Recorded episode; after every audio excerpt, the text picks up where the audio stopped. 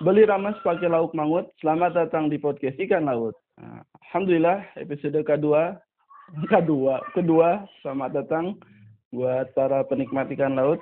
Kali ini saya ditemani teman uh, dari jauh, dari lama, dari jauh, dari lama, dari zaman SMP yang dari dulu satu organisasi sempat satu kelas di SMA Nah, tapi nanti sampai kuliah ternyata juga satu kampus, satu jurusan tapi beda prodi.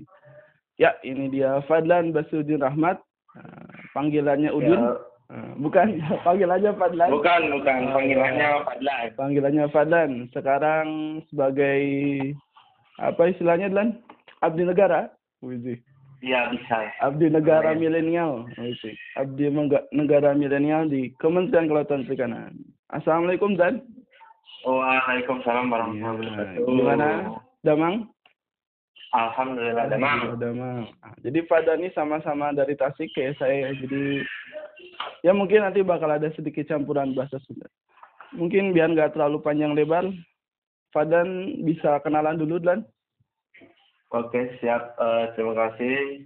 Sebelumnya terima kasih buat Pak Awas yang udah ngasih kesempatan untuk jadi bintang bintang apa ya? Bintang tamu ya Wes iya bintang ya bintang tamu, di episode keduanya podcast Pawes ini. Ya betul. Uh, langsung aja nama saya Fadan Basiluddin Rahmat. Uh, biasa dipanggil Fadan asalnya asalnya dari Tasikmalaya. Mm-hmm. sekarang saya bekerja di uh, Kementerian Kelautan Perikanan di Taman Wisata Perayaan Pulau Pie jadi kayak baratnya kayak penjaga taman nasional lah. Oh. Kalau jadi kalau di KLHK tuh punya sendiri itu namanya polisi hutan. Nah, ya. polisi hutannya tuh nah, hmm. nah ini saya gitu. Hmm. Cuma di KKP gitu. Se pulau gitu. Pulau P itu di mana dan? Di Padang, Sumatera ah, Barat. Padang, yang belum tahu Pulau P itu ada di Padang ya. Iya. Betul. Udah berapa lama nih jadi abdi negara berarti? Uh, kalau udah dihitung tuh udah setahun, hmm. berarti 13 bulan lah mas. Kalau di bulan ya? bulan ya. ya. Hmm, udah udah melewati Tapi masa statusnya masih CPNS. Masih CPNS ya. Iya betul. Saya tadi baru mau bilang. Tapi kan masih CPNS, soalnya belum diangkat. ya, berarti belum masa depan masih belum terlalu cerah ya. masih sedikit lagi. Ya, ya itu gak tanya ya itu kalau gitu mah ya semoga tapi lancar-lancar aja lah sampai ya kayaknya nanti semoga jadi menteri aja. nih menteri apa tapi jarang tapi was kalau dilihat dari track record ya jarang. menteri dari PNS tuh paling hmm. Kementerian PUPR aja oh iya iya benar paling mentok tuh ya jadi dirjen ya, jadi, ya. dirjen biasanya ya. hmm. ya dirjen juga kadang nggak jabatan jabatan politis ya hmm, politis ya tapi kan siapa tahu nanti kalau presidennya yang lain kan gitu bukan saya bisa diangkat. Kalau presidennya Fawaz bisa panggil saya tenang aja. Ya saya jadi presiden Sunda Empire. Nah buat teman-teman nih kira-kira hari ini kita mau ngomongin apa? Nah hari ini kita itu mau ngomongin tentang temanya nih ya dari ujung barat laut Indonesia. Nah, jadi ada apa sih di ujung barat laut Indonesia ini kan rata-rata teman saya ini orang Jawa kan ya kebanyakan. Mungkin nanti juga ada yang dengerin dari barat juga atau bahkan dari timur ya. Nah, kita mau tahu nih gimana sih keadaan laut di barat nah, langsung dari penjaganya, penjaga laut barat. Ini yang ingin Nyiloro Kidul ini. Jagain laut. Cuman sebelum jauh ke sana, mungkin teman-teman ada yang masih bingung kira-kira Kementerian Kelautan tuh ngapain sih sebetulnya dalam kerjaannya gitu loh. Terus uh, kok ada Kementerian Kelautan gitu? Emang seberapa penting gitu? Oh, nah, gitu. bisa dijelasin. Uh. Sama ya kalau ditanya kenapa ada Kementerian Kelautan Perikanan itu sebenarnya gara-gara Pak Presiden Gus Dur awalnya. Oh iya Pak Gus Dur ya. Ya dulu awalnya tuh dia yang mencanangkan adanya Kementerian Kelautan Perikanan. Hmm. Tahun beliau menjabat tuh tahun 2000-an ya? Iya, 2000. Ya, nah mulai mulai itu mulai dibangun, mulai diinisiasikan. Hmm. Makanya ya mulailah dari sana tuh mulai buka karena ya kita ada di negara kepulauan mm-hmm. ini siapa sih yang ngurus kelautan karena waktu itu belum ada kalau masalah kementerian yang namanya mm-hmm. ada kelautan kelautannya mm-hmm. nah udah gitu kalau kerjanya ngapain di awal memang fokusnya lebih ke perikanan tangkap kan oh jadi awal itu malah ke perikanan tangkap ya Iya, perikanan tangkap. Karena mm. memang fokusnya kan dulu uh, nelayan aja lah gitu. Mm. Nah, terus berkembang berkembang berkembang, jadi banyak nih sekarang, apalagi mm. pasca yang Bu Susi menjabatkan itu, yeah. nah itu Kementerian Kelautan kayak pamornya ya. Keterkenalannya lah. Mm. Lebih populer jadi lah ya. kayak, ya. Hmm, jadi ngurusin konservasi iya. Jadi orang-orang mm. pada tahu dan melek juga lah banyak. Mm. Uh, konservasi juga ngurusin, terus uh, perikanan budidaya, hmm. udah gitu. Uh, garam juga sekarang diurusin juga kan sama di sini. Hmm. Dulu kalau dulu konservasi justru diurusinnya oleh Kementerian Kehutanan. Oh, bukan lingkungan malah ya dulu juga ya? Malah oh, dulu, ya, dulu kan namanya Kementerian Lingkungan ya, lingkungan hmm. hidup namanya. Hmm. Sekarang Ayo. kan, ya sekarang kan jadinya uh, apa Bisa, bergabung ya? sama kehutanan. Hmm.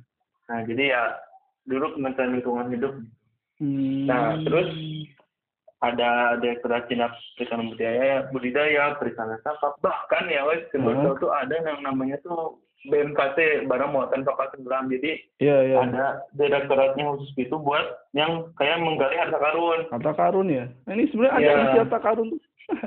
ada wes, lumayan. Dibayangkan ya, ya hmm. dari ke satu Indonesia aja yang baru dijelajah itu baru sekitar tiga sampai lima persen. Oh yang ada di ruangan gedung Mina Bahari itu ya, ya, yang ya. ada di yang gedungnya eh ruangannya yang diinisiasi sama Bu Susi lah. Iya iya iya iya.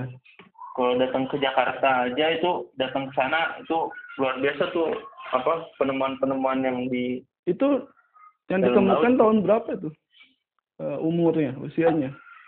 Wah, enggak, ini pada 1400, zaman-zaman Cina perdagangan gitu. Oh, udah lama ya? Iya.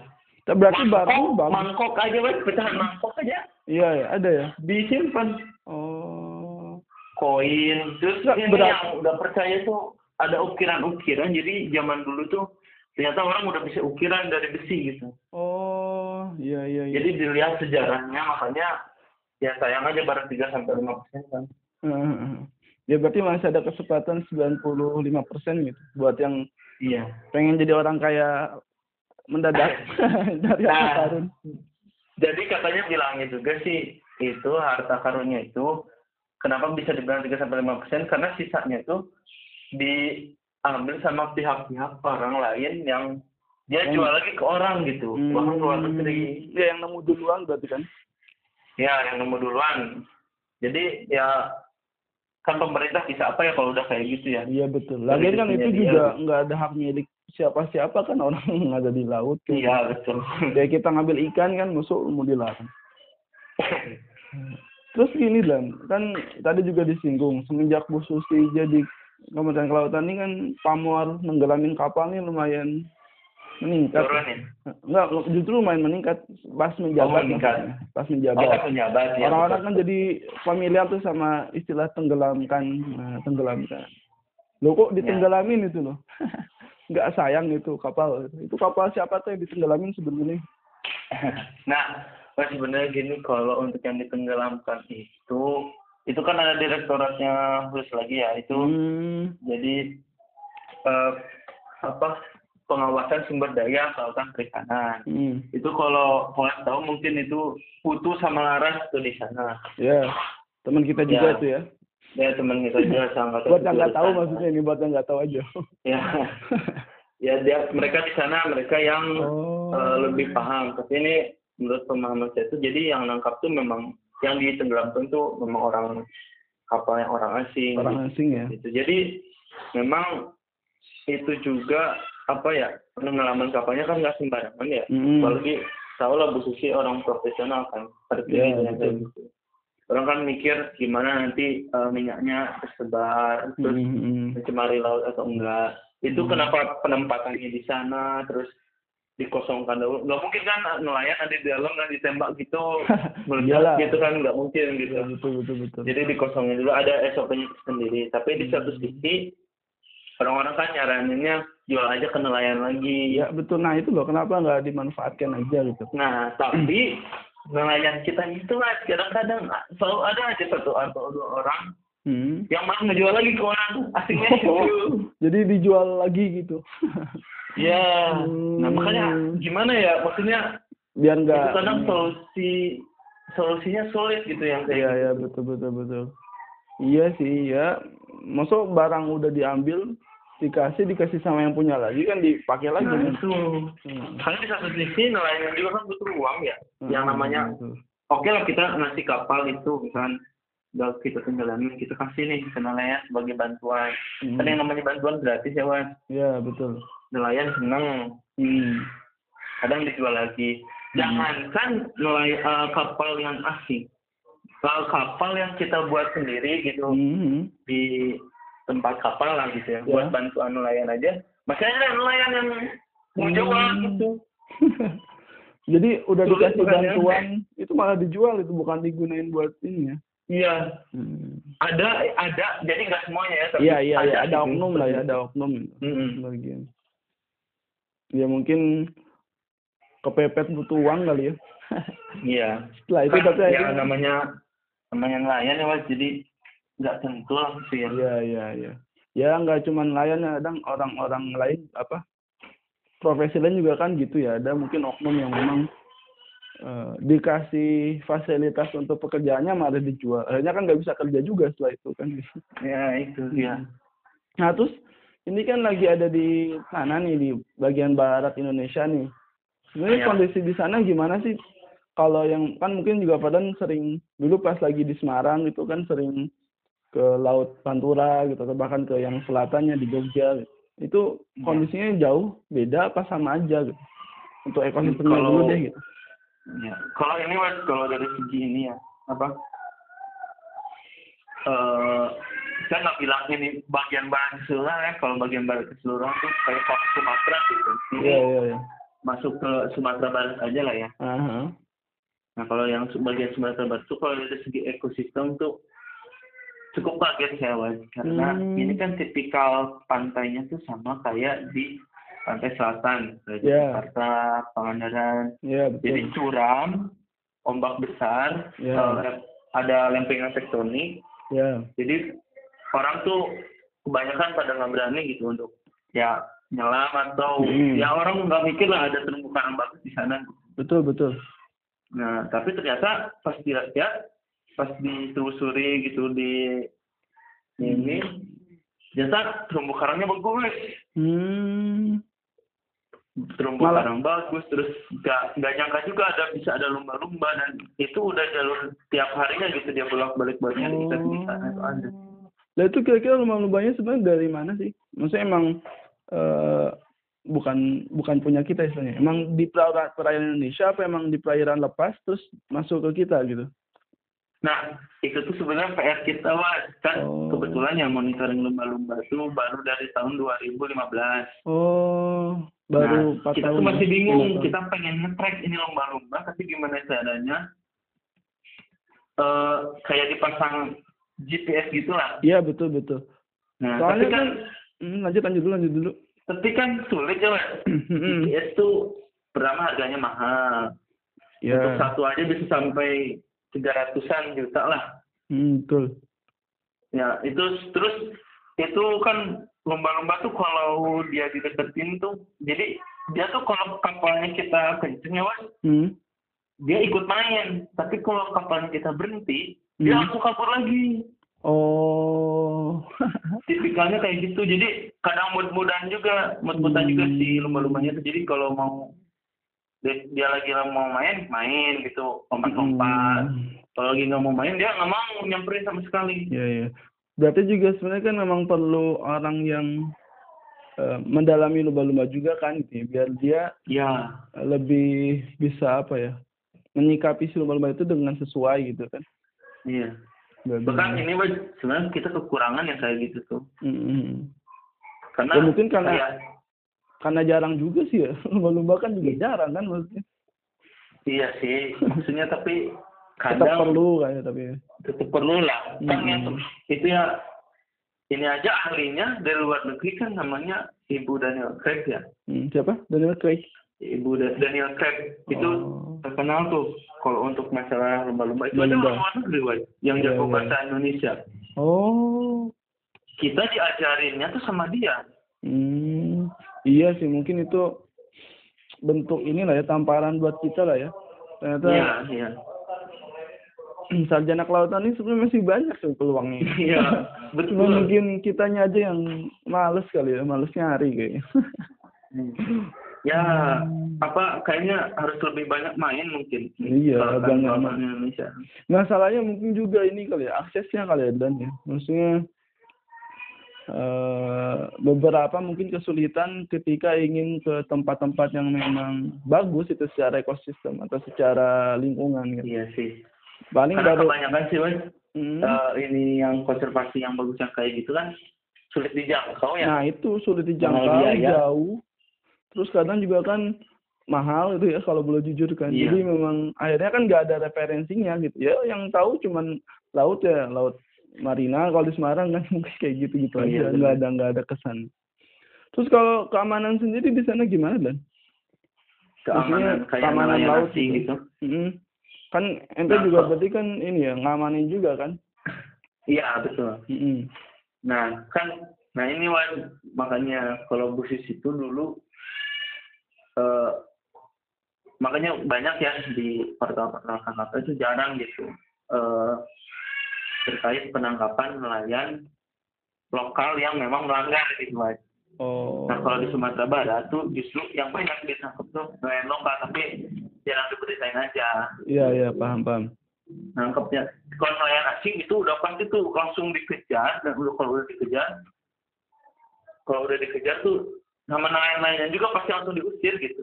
Hmm, iya, betul terlebih kan bukan jalurnya mas ya kalau ke bawah tuh. Jadi jalurnya tuh ke atas ke Aceh udah ke Aceh ke selat yang di Singapura itu. Iya iya iya.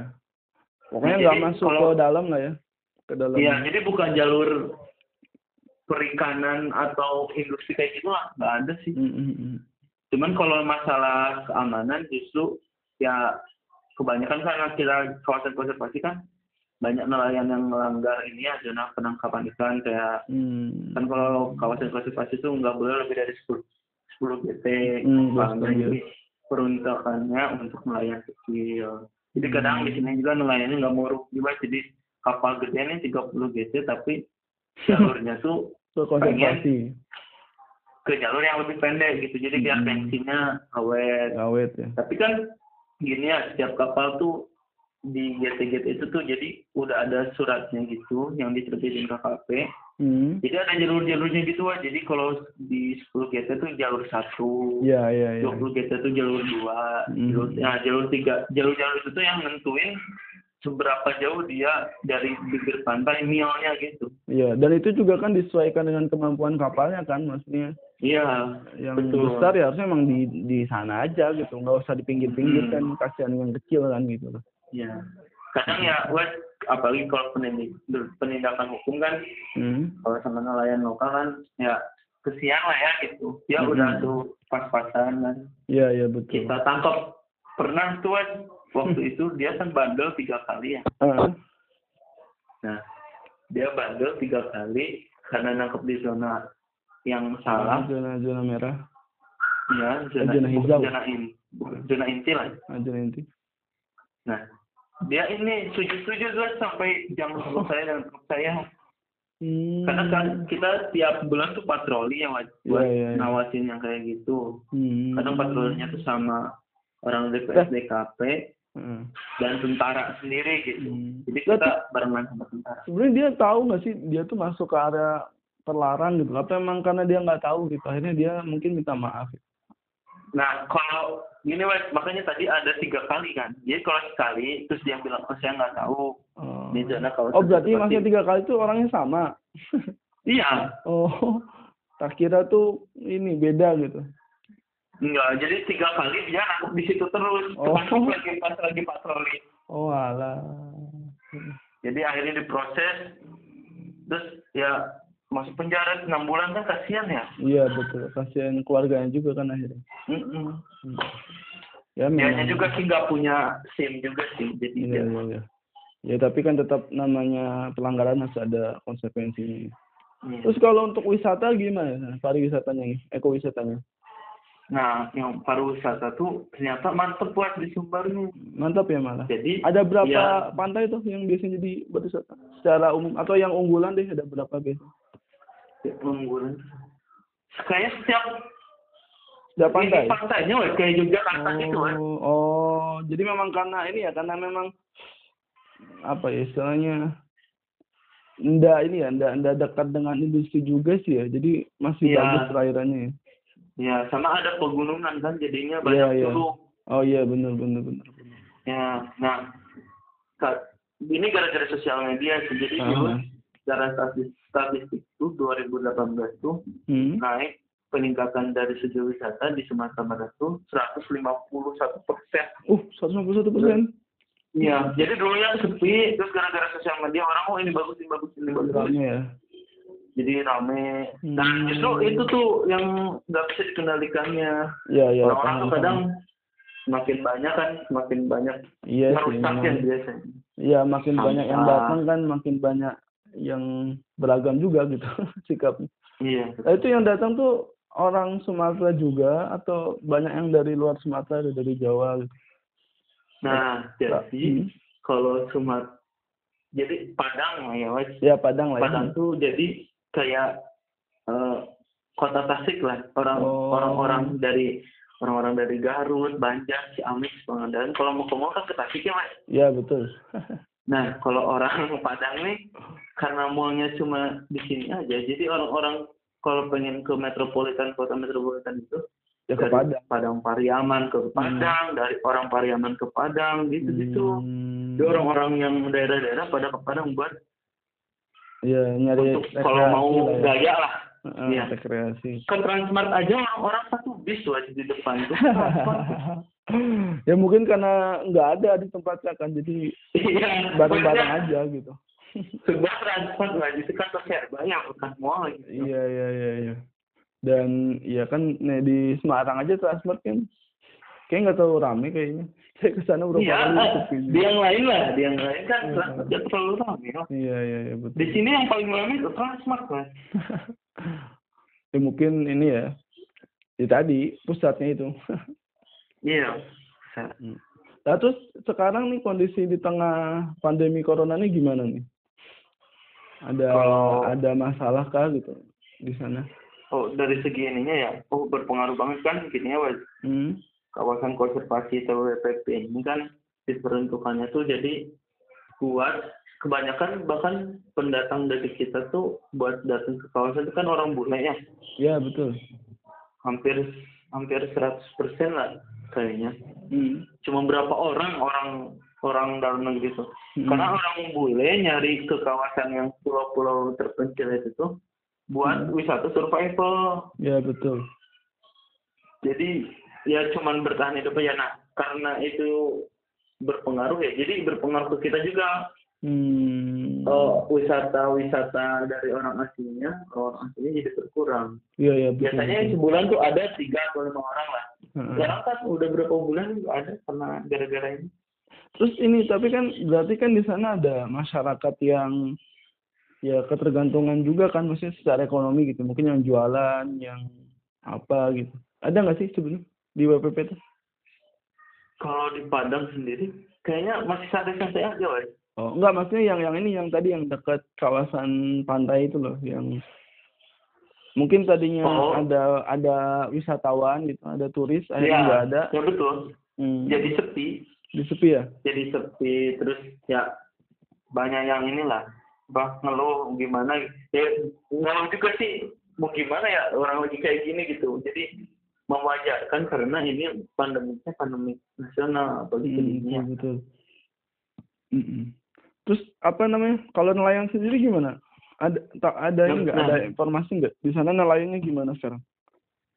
Nelayan baik-baik aja, kalau menangkap nangkap gitu. Oh, tapi nggak ada masalah sama sekali. Nggak, maksudnya jualnya, jualnya kan terbatas tuh mungkin distribusinya gitu loh belum Udah ada juga. laporan sama sekali terkait oh. penjualan misalkan ya orang karena di sini ini ya masih 18 orang dan belum banyak gitu. Oh, nelayannya baru sedikit orang. Itu yang 18 orang tuh nelayannya? Bukan, maksudnya yang kena COVID-nya gitu. Oh, tak kira, oh, ya, yang positif 18 orang. Jadi belum terlalu well lah ya? Iya, dan terus kan bukan daerah pesisir semua tuh, cuma hmm. daerah-daerah Bukit Tinggi. Da, terus sebenarnya nelayannya itu di sana tipikalnya itu jual ke mana tuh? Jual ke orang-orang juga apa ekspor apa ke luar pulau gitu? Oh, kalau yang ekspor setahu aku jarang, buat. Jadi hmm. ini tuh dijual ke pasar-pasar yang dekat lagi. Oh, pantesan. Kadang memang... dia dia angkat nih. Dia hmm. angkat sebenarnya kan waktu itu lagi uh, yang ngecek ngeliat-ngeliat lain aja. Langsung yeah. ditawarin. Mau, mau nggak? Padahal baru diangkat barang aja deh. ya, langsung ya. itu di situ juga. Ya, ya. Berarti Jadi memang... dia langsung jualan di pesisirnya langsung. Hmm. Ya berarti memang uh, orientasinya ke ini ya ke pasar-pasar uh, di sana ya, ya nggak keluar dulu. Hmm. Terus apa namanya? Kalau kerjaan sendiri sekarang di tengah pandemi ini gimana? Berarti kan nggak nggak nggak nggak bisa ya maksudnya nggak bisa memantau keluar dong gitu Iya, nggak bisa. Karena gini, Wes, jadi kan ini uh, UPT dari Kementerian Pusat ya. Iya, betul. Jadi kita ngikutin kebijakan pusat. Oh. Karena surat edaran dari Pak Menterinya itu untuk tidak melaksanakan kegiatan apa pun, intinya WFH lah ya. Iya, iya.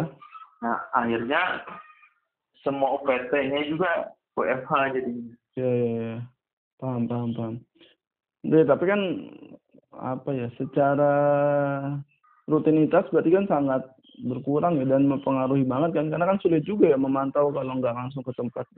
Iya betul. Paling hmm. ya kita dapat pantauannya kalau ada laporan tuh dari nelayan, hmm. dari operator gitu yang yeah, yeah, yeah. masih ada aktivitas lah.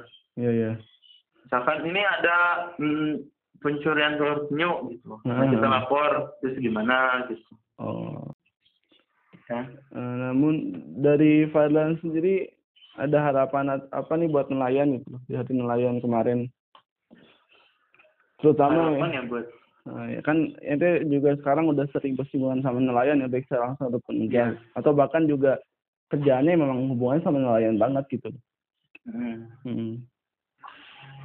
Jadi kalau harapan buat nelayan sih, uh, ini kan kalau menurut saya ini pekerjaan yang paling nggak menentu gitu oh. saya kerjaan aja ya, ya. Uh, dari mulai ikan kan kita nggak tahu ya ikan itu dalam air itu berapa gitu mm, betul, betul. dalam air itu berapa ada ikannya atau enggak justru yang menjadi tantangan itu itu apalagi kan yang namanya uh, paradoks petani sama nelayan tuh gitu ya jadi kita yang mereka tuh yang menyediakan makanan buat kita tapi kadang mereka yang paling miskin gitu. Iya iya ya, betul betul betul, ya, betul. lucu gitu maksudnya uh, itulah. Di kita tuh seperti itu jadi kita patutnya jadi uh, manusia tuh lebih bisa berterima kasih ke teman nelayan Indonesia hmm. yang sudah ngasih kita ya ikan yang kita makan ya, gitu. ya, betul, terus betul gizi-gizi yang ternyata di badan kita tuh sekarang udah banyak gitu dari hmm. ikan-ikan yang udah dari gitu. Nah, harapannya juga hmm, mari bareng-bareng gitu sama nelayan Indonesia untuk mensejahterakan laut Indonesia itu aja. Hmm. Ya berarti ini lebih ke yang lain ya, maksudnya kita bantu nelayan biar mereka juga bisa sejahtera lahir batin lah ya gitu. Iya. Karena mereka juga kan pekerjaannya lumayan berat ya, dari dari yeah. kondisi yang disebutkan. Terus terakhir dan ini kan udah 13 bulan jadi abdi negara nih, ya pastilah punya kesan tersendiri gitu loh. Jadi PNS atau CPNS mungkin bidang kelautan. Terus kok kita lihat jalan-jalan terus gitu. Nyelam enak banget kayaknya gitu. Sedangkan mungkin ya, mungkin lah ya. Yang lain tuh ada yang mungkin di kantor, ada yang ya nggak jauh dari inilah gitu dari dari apa ya dari dari kantor itu nggak ada nggak ada kegiatan yang mungkin yeah. bisa nyambil gitu nyambil jalan-jalan kayaknya seneng banget gitu apa memang seseneng jadi, itu gitu? jadi ini sebab ini apa ya ini kan pilihan pribadi jadi waktu itu di awal ditentuin uh. mau di kawasan atau mau di kantor karena kan kita oh, kantor jadi utamanya di baru hmm. jadi ditawarin tapi tetap keputusannya keputusan di pimpinan ya paham paham Nah, jadi waktu itu diterapkan di kantornya Pekanbaru, kantor pusat UPT-nya. Ya. Nah, kemudian kita punya dua kawasan, satu di Padang, satu Padang. lagi di Anambas kan. Hmm. Nah, mau di mana nih? Yang waktu itu, yang penting waktu itu saya mikirnya kan, ah, kan stigma hmm. ya kalau PNS tuh bosen gitu, yeah, iya. kerjain yeah. dokumen. Hmm. Nah, saya mikirnya waktu itu oh kalau kabar terus kayaknya asik nih pasti bisa gitu mikir ke sana lah ya, ya, ya. ternyata benar hmm. dan kebetulan waktu itu dari 13 CPNS yang baru hmm. yang baru bisa nyelam tuh baru dua orang akhirnya oh, terus di lebih di tanggung jawabin ya, hmm. ya lebih diutamakan jadi apa apa kalau ada nyelam nyelam nyelam, nyelam. gitu hmm. karena dasarnya udah tahu iya iya betul nah, akhirnya sampai sekarang Berdua aja apa? Berdua sama siapa? Satu lagi? Sama satu lagi ada orang Anambas itu CPNS. Oh, bukan dari Undip ya? Bukan, bukan. Dia dari ini Sekolah Perikanan Jakarta. Oh. Hmm, gitu ya. Ya berarti karena milih terus punya ya alhamdulillah juga punya kompetensi apa ya sertifikasi lah ya punya iya kualifikasi yang mumpuni gitu kan akhirnya tapi emang berarti tiap hari ya jalan-jalannya itu mesti bukan jalan-jalan sih uh, istilahnya itu karena memang memang tugasnya jagain kawasan kan jadi kayak oh. ya tadi bilang Iya iya iya. Paham, kalau ini penjaga hutan, kalau ini menjagain laut hmm. gitu. Makanya tapi kelihatannya orang kan jalan-jalannya, tapi kan uh, gak tahu nih. Saya iya, pertama paham. kali ke itu aja muntah kok gitu. Iya iya betul betul betul. Dan, dan ya ini kalau boleh jujur-jujuran kan mungkin sebenarnya kalau untuk kesan pertama kedua ketiga inilah ya uh, ya pasti seru gitu cuman kalau udah berulang-ulang apalagi pekerjaan kan kadang juga ada rasa bosannya mesti kan. Iya, betul betul mungkin kata Se orang kerjaan kalau diulangi terus-terusan tuh iya bosen. makanya mungkin yang lihat orang tuh lihatnya enak banget ya gitu padahal kan tetap iya. ada bosannya gitu kadang Betul. juga mungkin pengen di kantor mungkin yang nggak panas nggak ribet kan iya. kan misalnya benar benar baik iya, sama aja lah iya nggak ya sampai saya uh, harus sholat di tanah aja iya, betul, terus betul betul betul terus berak udah kayak anjing lah harus ah, ah, ini ah, ah, gali tanah iya, iya, ya iya. itu resikonya sih maksudnya ya Iya Di balik kesenangan tuh ada ininya ada lah. perjuangannya lah ya. iya betul. Iya iya iya. Ya ini maksudnya juga ini pelajaran yang buat yang mungkin dengerin podcast ini ya. Jadi ya di mana pun kerja kita selama memang disyukuri, dinikmati ya tetap ada nilai plusnya lah ya. Iya betul. Sekalipun tetap jalan-jalan, sekalipun tetap jalan-jalan lebih enak sih. karena kan ya gimana pun nggak bosen ya di ruangan kan bosen maksudnya secara penglihatan lah ya bosen juga oh gitu ya ya ya udah mungkin itu dan ini biar nggak terlalu panjang podcastnya atau mungkin oh, ini ah, gimana? ini ada yang episode tiga siapa nah, nanti lihat aja. Ini okay, episode tiga pokoknya juga orang yang ya, seru lah pokoknya. Karena Oke. Okay. Masih akan bahas seputar kelautan dulu. Kelautan yang memang nanti akan lebih spesifik ke nah, ke apa ya? nanti lihat nanti. Okay, sudah, siap. sudah dihubungi orangnya insya Allah sudah bisa. Semoga segera. Oh, bisa. mantap, mantap, mantap. Ini kemungkinan nanti ada yang tak edit, ada yang tak hilangin, tak tambah, bukan, kalau nambahin nggak bisa ya. Untuk ya buat ini lah, buat kebaikan bersama lah, insya Allah. Ya, pokoknya sepatutnya untuk diperdengarkan orang lain lah. Ya, betul. Ya, ya. siap. Hatur nuhun, semoga tetap uh, selamat di sana, barokah, nggak ya. kena musibah apa pun lah insya Allah. Pulang dengan ya, selamat. juga buat Pawas, salam buat istrinya, hmm, buat anaknya. Ya, betul. Ya, segera nyusul lah ya. Nanti Insya Allah. udah banyak nunggu nih kayaknya. ya, siap. Hatur nuhun, Blan. Ya, siap. Assalamualaikum. Siap, sami-sami. Hmm. Waalaikumsalam.